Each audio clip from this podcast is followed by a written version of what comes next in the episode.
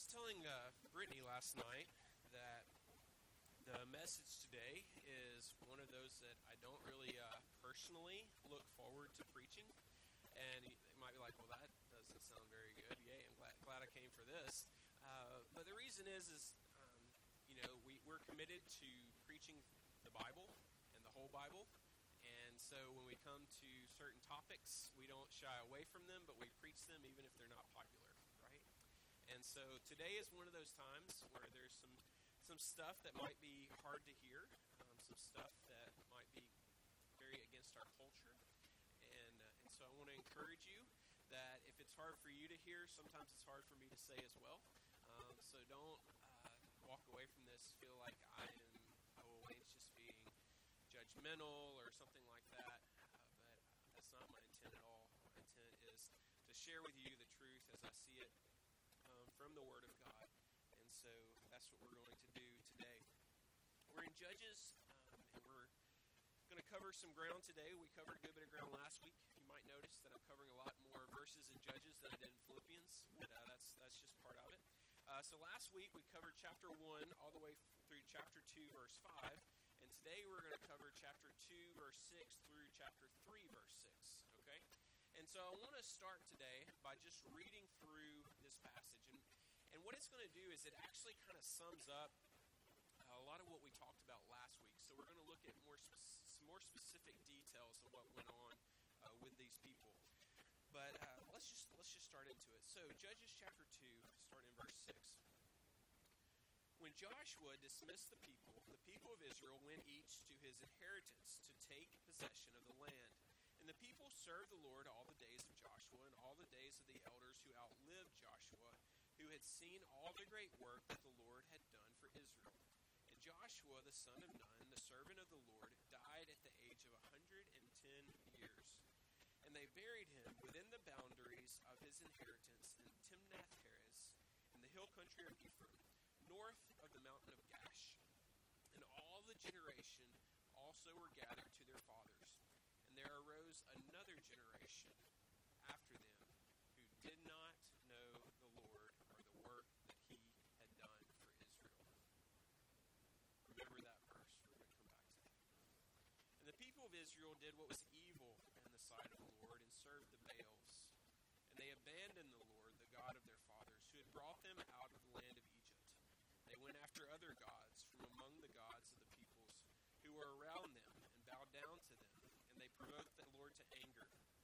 They abandoned the Lord and served the Baals and the Ashtoreth. So the anger of the Lord was kindled against Israel, and he gave them over to plunderers who plundered them, and he sold them into the hand of their surrounding enemies, so that they could no longer withstand their enemies. Whenever they marched out, the hand of the Lord was against them for harm, as the Lord had warned, as the Lord had sworn to them, and they were in terrible distress. Then the Lord raised up judges who saved them out of the hand of those who plundered them. Yet they did not listen to their judges, for they whored after other gods and bowed down to them. They soon turned aside from the way in which their fathers had walked, who had obeyed the commandments of the Lord, and they did not do so. Whenever the Lord raised up judges for them, the Lord was with the judge, and he saved them from the hand of their enemies all the days of the judge. For the Lord was moved to pity by their groaning because of those who afflicted and oppressed them. But whenever the judge died, they turned back and were more corrupt than their fathers, going after other gods, serving them and bowing down to them. They did not drop any of their practices or their stubborn ways. So the anger of the Lord was kindled against Israel. And he said, because this people have transgressed my covenant that I commanded their fathers, and have not obeyed my voice, I will no longer drive out before them any of the nations that Joshua left when he died, in order to test Israel by them,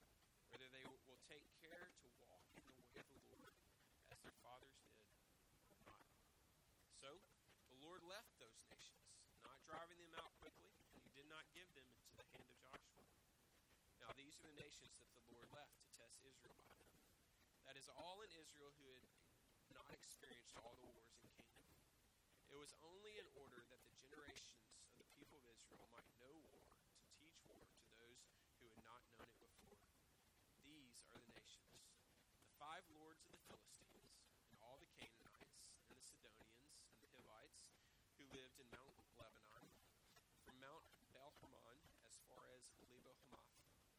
They were for the testing of Israel, to know whether Israel would obey the commandments of the Lord, which he commanded their fathers by the hand of Moses.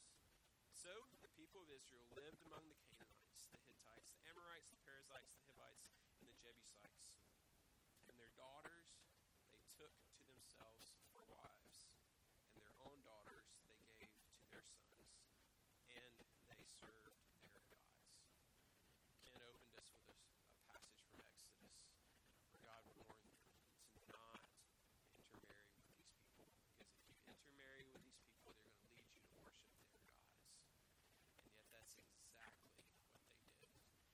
so we see once again through this this uh, this passage uh, what we saw last week. If we go to our first slide here, is this cycle.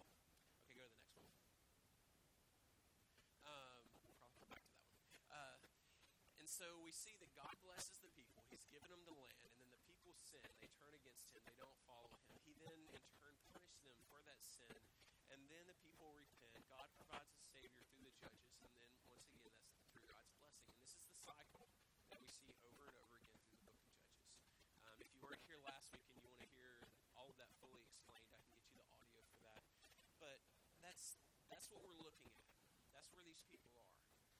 And I want to want us to look a little deeper today, specifically at the issue between God blesses and people sin.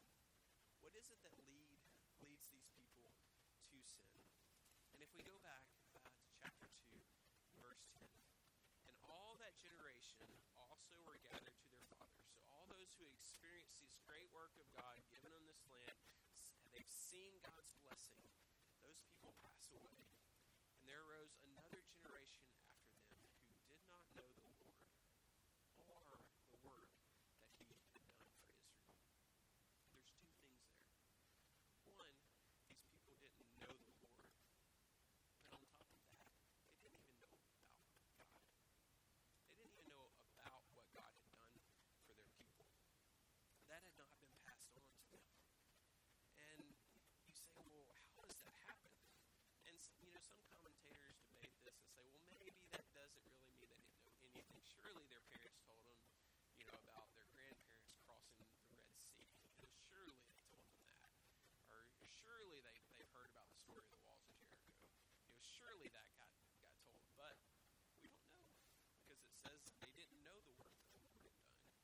And what was the instructions that God had given the people? Well, in Deuteronomy six, it says uh, this. Deuteronomy six, starting in verse four and nine. These were the instructions that, that God gave the Israelites. This is this is how their religion is supposed to be passed on.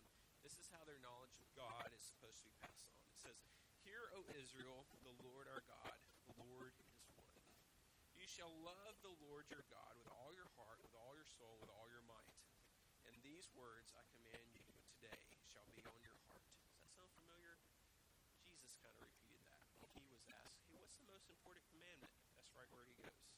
The fact that you shall love the Lord your God with all your heart, with all your soul, with all your might. After these words I command you today shall be on your heart.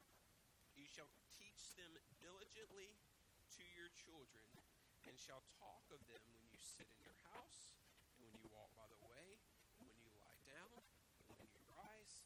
You shall bind them as a sign on your hand, and they shall be as frontlets between your eyes. You shall write them on the doorposts of your house and on your gates.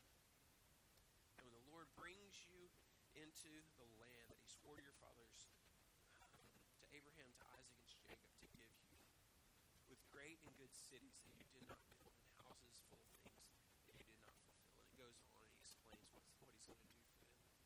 But the instruction was teach this to your children. Pass this on to the next generation.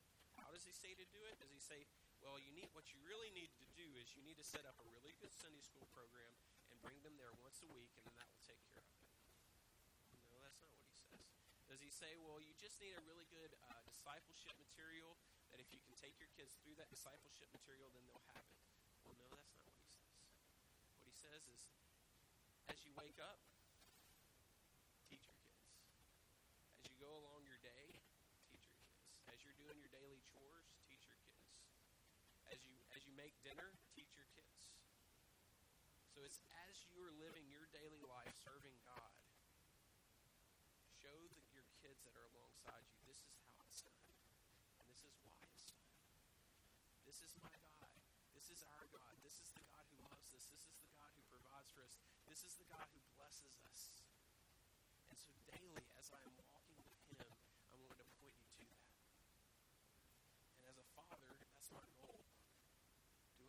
succeed in that all the time? Absolutely not. But that's my goal. That's that's what I'm trying to do with my son as as he grows and as he understands more and more. Um, people say, "Well, when, when's a good time to start?" Well, when your kid's born, I think is a really good time to start. Um, we've been having nightly Bible time growing since he was born, and I'm not saying that to say, "Well, look at us." I'm just saying like that's one way that we found as a family. Um, it's good for us for family time, passing on those stories to him, um, the stories of the work of God and what God has done. And so that's one thing that, that we do as a family, um, that we're where we're trying to do this for our son and pass on this truth to him and pass it on to the next generation. Um, and so, but back uh, now to Judges. But what the Israelites did was they apparently did not do this. Um, the parents kind of went along with the culture of the day and saw those around them and said, "Oh, well, you want a friend? You know, it's important to have friends. Go play with those friends over there." Um, I know they're not Israelites; they're not like us, but it's okay if you just go play with them and do the, do the things they're doing. And slowly, they got intermeshed in this culture, and their kids grew up to want to marry the kids of this other these other people who did not love God and did not serve God, and they were led ultimately to worshiping these false gods. And uh, there was a quote. We can go back now. This is from Timothy Keller, and uh, he says this: "Commitment is replaced by complacency, and then complacency by compromise." And that's what we see in the people of Israel, and that's what we see in our own lives if we're not careful. Is that we go from a place where we're committed, we're committed to the Lord, committed to His work, committed to what He wants us to do, and then kind of over time we can kind of become complacent. And this can happen just in, in our own lives, but it also easily happens in generations. Can have one generation that's very committed to God and very committed to His work. The next generation can kind of be like, well, I know that was really important to mom and dad, and you know I respect them for that, and I respect it for that purpose, but it's not really big to me. And then the next generation is just like, well, what point does that have at all? Right? And I think that's where we see ourselves in the world culture today. Is really, for the most part, in that place of complacency. And so, how do we engage that? How do we how do we work through that? And as a church, I want us to help be a part of the solution, not a part of the problem. And so, I want us to engage this culture, um, especially the next generation. And we've got a ways to go to get there. Uh, but I was talking this week with a mom of teenagers who was just just telling me about the things that teenagers in the in West Kelowna are up against. So much uh, just drug influence here and, and other things that, that are drawing kids and drawing them in things that would be against God and against His ways and are, are taking over the lives of, of the children of the city. And so we can either look at that and we can say, well, look how bad they are and look how horrible that is, or we can show the love of Christ, share the truth, um, to tell the story, tell the, the story that we love to tell, and point them to the God. Because from my experience, my friends growing up who who went that route and went the route of, of drugs and things like that, they did so because they were looking to meet a felt need in their life. They had a pain. They had something that they wanted to cover. They, they were trying to fulfill something in their life that was not fulfilled. And so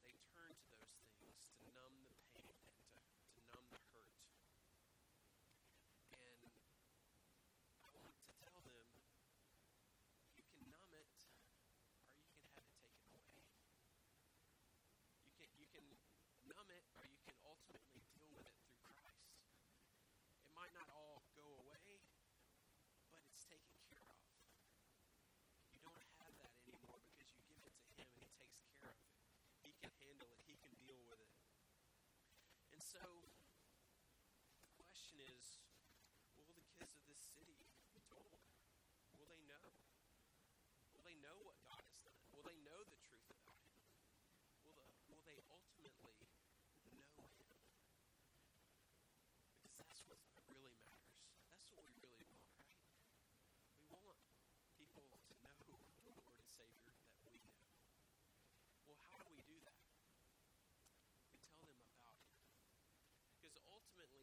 It's he's the one who makes himself known, right? Um, ultimately, when some when he works in someone's life, he is the one that does that, not us. Ultimately, that's his job. But we get to play the role of helping him. And our, our church's mission statement, if we go down, is the Potter's House Community Church exists to help people be shaped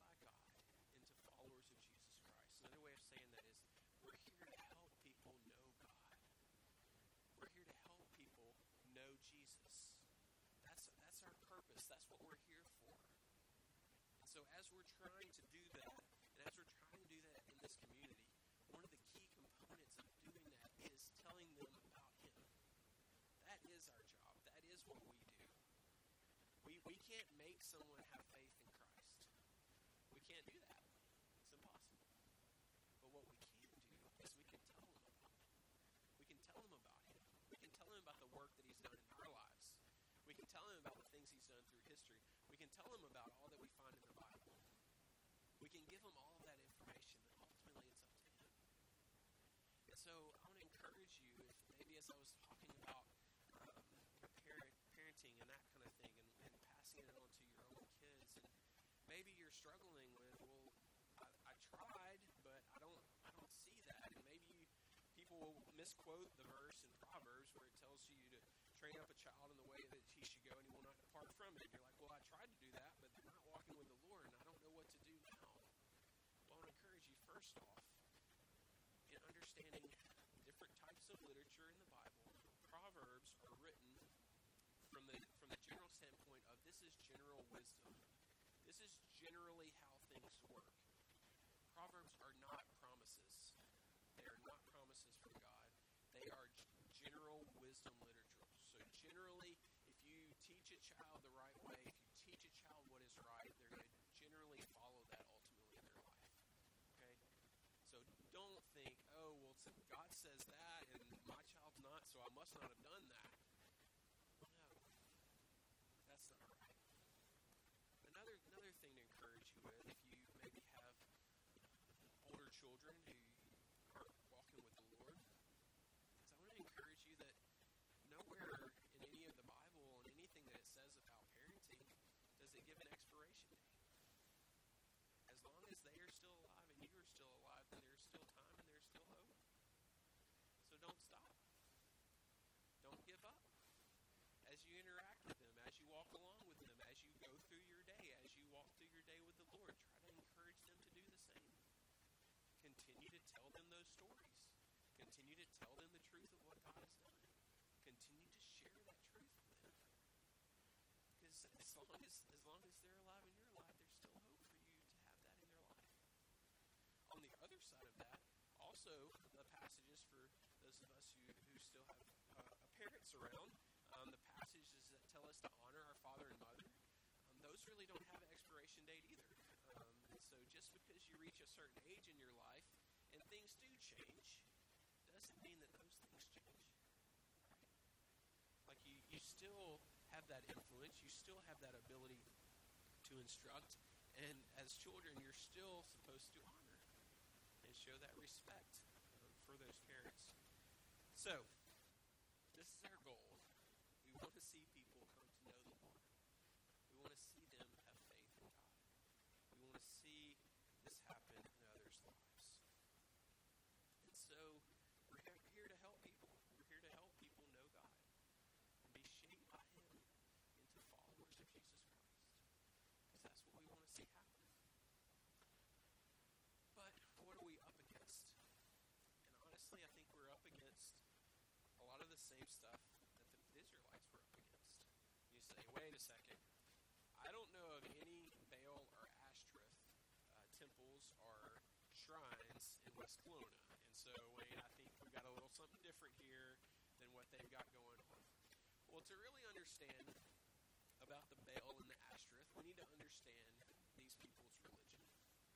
And basically, what their religion was is it's very comparable, and there's tie-overs with like the Greek gods or the Roman gods. So, if you're familiar with that uh, god system of a hierarchy of deities that um, are very flawed, uh, it's it's carryover from that. It was just just in a different geographic region, and so each region kind of would have their own little different things about these different gods. Um, Baal was a, a very popular one, but even within the region that the Israelites were in, different of these people groups had different views about Baal. Okay, and so, um, but ultimately, their view on Baal and Ashtoreth, when it talks about those two together, uh, was that Baal is the sun god, and Ashtoreth uh, was the, the goddess of fertility.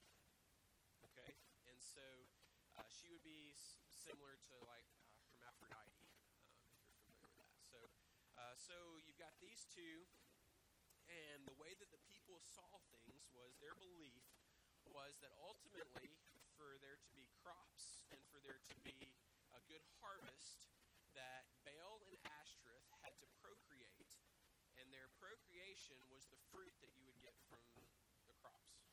Okay, and so that that was the view of these people, and so to worship those gods and try to encourage them to to you know reproduce, uh, they would in their worship enact that act themselves. Okay? And so that's that's what it's talking about uh, when, it, when when it says they whored after other gods. Yes, it's uh, a philosophical thing in the concept of that they they were supposed to be worshiping the one true God, but they were worshiping another one. But it's also a physical thing in that they were practicing whoredom in their worship of these gods. Like that's that's what they were doing. And so this would take on different forms. Um, you know, there would be basically, you know, orgies and there would prostitution and definitely, you know, extramarital affair, that kind of stuff. Like it was just, you know, whoever's around when you're needing to worship, like that's kind of the thing that goes on, and then that way you can have grapes, right?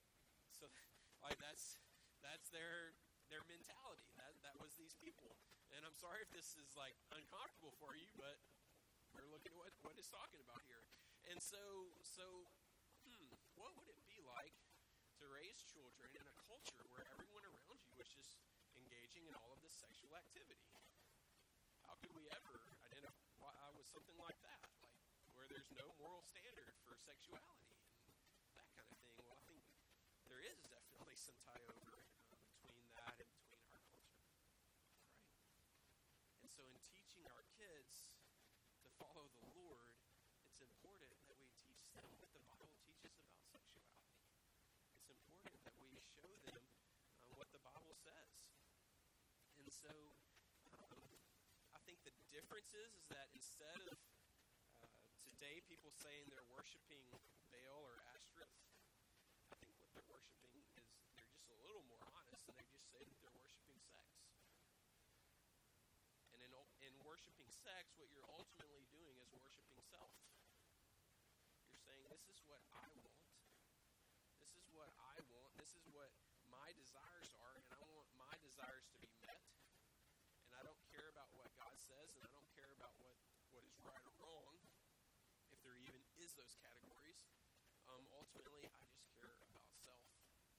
And I worship myself, and in doing so, I worship sex. And I think that is where we find our culture today. And so this is this is not popular today, right? To say that God says that sex should be between one man and one woman who are married together and committed to each other for life. To say that just is, is foreign to this culture. And it's like that is so close-minded, and that is so like old and backward and like messed up. And like why why would you think that way? And my answer is is that because God is the one who created sex. And it is good in the way that he created it, in the way that he intended it, and in so many just like in so many other areas of our lives. Things that God created to be good and to be a blessing. What we do is we take it and corrupt it in that cycle that we're, we're looking at. God blesses with sex, but people take that blessing and they corrupt it, and they make it into something that is not intended to be, and they use it in the wrong way. And because of our sinful hearts, we're corrupted in this area as well. what were what were the Israelites instructed to do? Um, Exodus 34.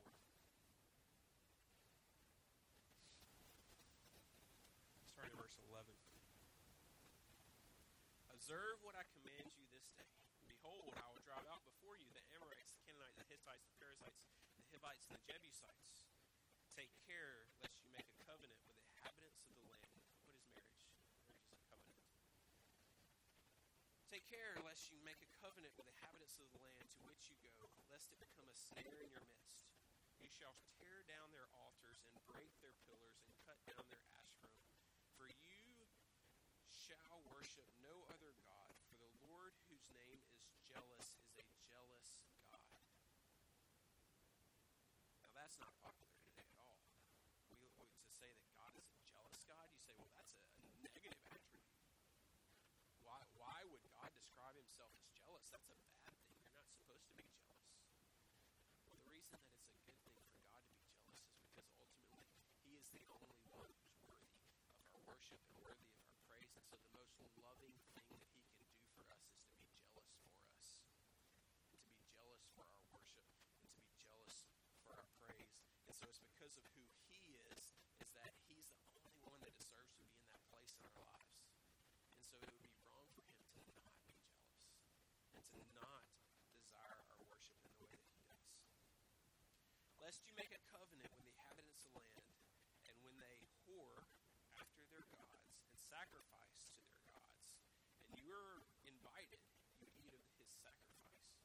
And you take of their daughters for your sons, and their daughters whore after their gods, and make your sons whore after their gods. God warned them. He said, Here's what's going to happen. If you're not careful, you're going to fall into this. And I'm a jealous God. Don't forget that.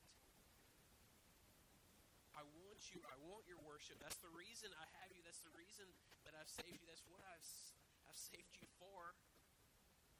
You see, God takes his worship very, very seriously. It's not a flippant thing. He takes it very, very seriously. And so, I want to propose to you that sex is not worthy of our worship. I want to propose to you that if you are pr- either now or in your past have been a part of sexual activity that is outside of God's design, that, He is jealous for you and that He is unhappy with that thing. And I want to encourage you to repent of that on our cycle. Repent of that and return to Him through His Savior, who He's provided in Jesus Christ. Now, you might say, well, Wayne, I think you're overstating the comparison between the worship of these idols and sexual activity, right? Like, I, I think you're overstating that, I think you're building kind of a strong case there. Um, you know, we do have Jesus now, and he's about love and forgiveness, and yes, he is. Um, but after Jesus, um, Paul, in his instructions to the Colossians, he says this in Colossians 3, starting in verse 5. Put to death, therefore, what is earthly in you. First thing he lists sexual immorality, impurity, passion, evil desire, and covetousness, which is idolatry. On account of these, the wrath of God is coming. God still takes this very seriously. He still cares about this. And we need that truth in our lives because you know, sexual immorality, what does that mean? That means anything sexual outside of God's design of one man, one woman, inside the committed covenant relationship of marriage for life. You say, well, I don't know. Like, is it really that big of a deal? Think about just just really, you know, if you remove yourself and your feelings from the situation and you look at other people's lives and you see the pain and the heartache that comes misuse in this area of our lives. Think about all the little girls who are stripped of self esteem because early on in their lives they engage in this and they are belittled by men or by boys. Oh, I'll say men because that's, that's not a thing a man does. No matter their age, that's a boy. Think of the girls who are hurt because of that, who are stripped because of that. Think of the STDs that are rampant. Do you get STDs when you have one man, one woman for life committed to one another? Think about the heartbreak that happens on both sides when things don't work out. So, why should you wait for marriage? Because you have a covenant. You have a commitment before God, before your families, before your friends, before your culture, before the law, that you're in this for life until death do you part. There's protection in that. God designed it that way because when you do it that way, then there's protection and you're safe and you're protected from that pain. And you say, well, yeah, but what about divorce? God hates divorce. God hates it. It's, it's painful. It is. And here's why. The Bible tells us it says that when we join together sexually, it's literally that you're becoming one flesh. But what happens when one flesh is ripped apart? It hurts. There's pain. There's ripping. It's messy. So I, I encourage you that we need to pass along this truth. And kids might think, oh, well, that's so antiquated and outdated, and that's, you know, but look, look at all my friends are doing it, they're okay. My friends are going to have that heartbreak. They're going to have that pain at some point. Think about, you know, as, as a Christian, I'm I'm very pro life. Like very, very, very pro life. Like I, I believe that life begins at conception. Think about how many fewer abortions there would be if people waited until they were married to have intercourse. Why do people have abortions? Because they're having intercourse before they're prepared to have kids. See, you, you have unmarried people most of the time who don't have that commitment to one another. And the, there's this single mom all of a sudden who's having to figure out how she can take care of this life or what she can do, and, and everything's in jeopardy and everything's up in the air. And she doesn't have the commitment of a, a man alongside her to help raise this child, to take care of this child. And so, what do they decide to do? They decide to, to murder, to kill this baby. The only one of the three people who's innocent is the one that lays down its life. And so, is this is it serious? Yeah. It's life or death.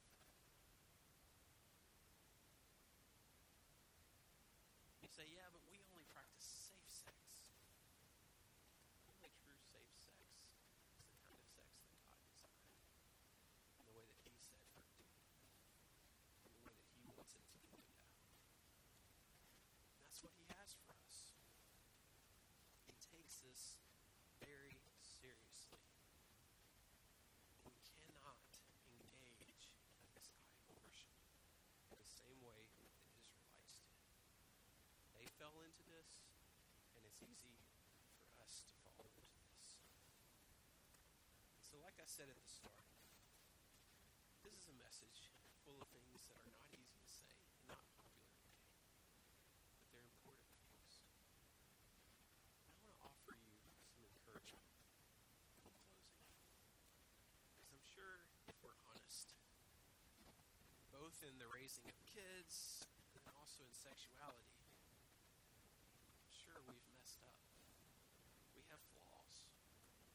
things that we have done that we're not proud of. I want to encourage you with the fact that we have Jesus. Jesus offers his grace and his mercy to cover these flaws, to forgive these things. But his instructions for us is to not walk in them any longer. Don't continue in that. And so if you're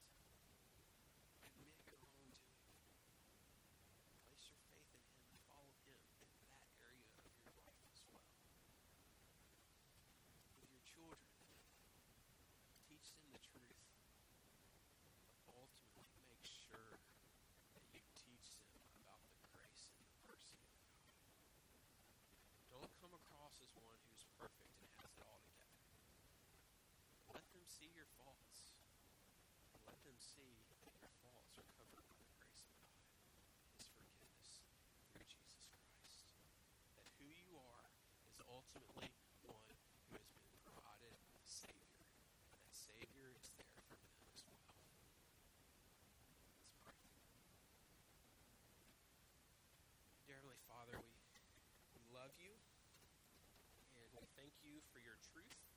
We thank you for what you've given us in the Bible about how we are to live and how we are to worship. Lord, I do pray that you will protect us from idols. You will protect us from the idols of worshiping ourselves, especially in the area of sexuality.